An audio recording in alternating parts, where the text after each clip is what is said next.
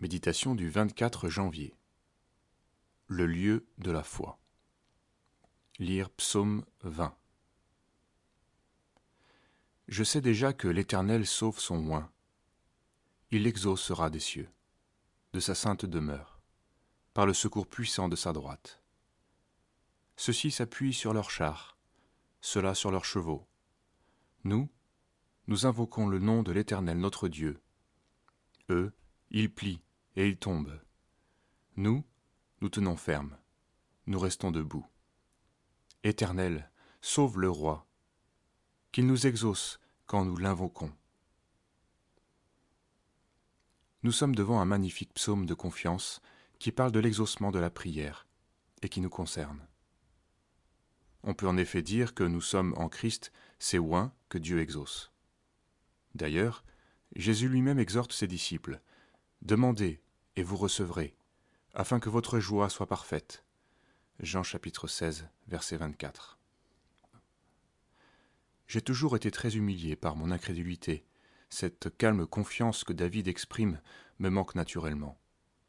Je me souviens avoir été averti, mais aussi avoir reçu une bonne leçon au moment de la mort de mon père, qui allait nous plonger dans un flot de soucis et dans certaines trahisons. En proie au tourment, je suis tombé sur cette parole que Dieu adresse à Jérémie. Si tu cours avec des piétons et qu'ils te fatiguent, comment pourras-tu lutter avec des chevaux? Et si tu ne crois en sûreté que dans une contrée paisible, que feras-tu sur les rives orgueilleuses du Jourdain? Car tes frères eux-mêmes et la maison de ton père te trahissent, ils crient eux-mêmes à pleine voix derrière toi. Ne les crois pas quand ils te diront des paroles amicales. Jérémie chapitre 12 verset 5. Dans la détresse, nous prions souvent, mais sans vraiment faire confiance au Seigneur.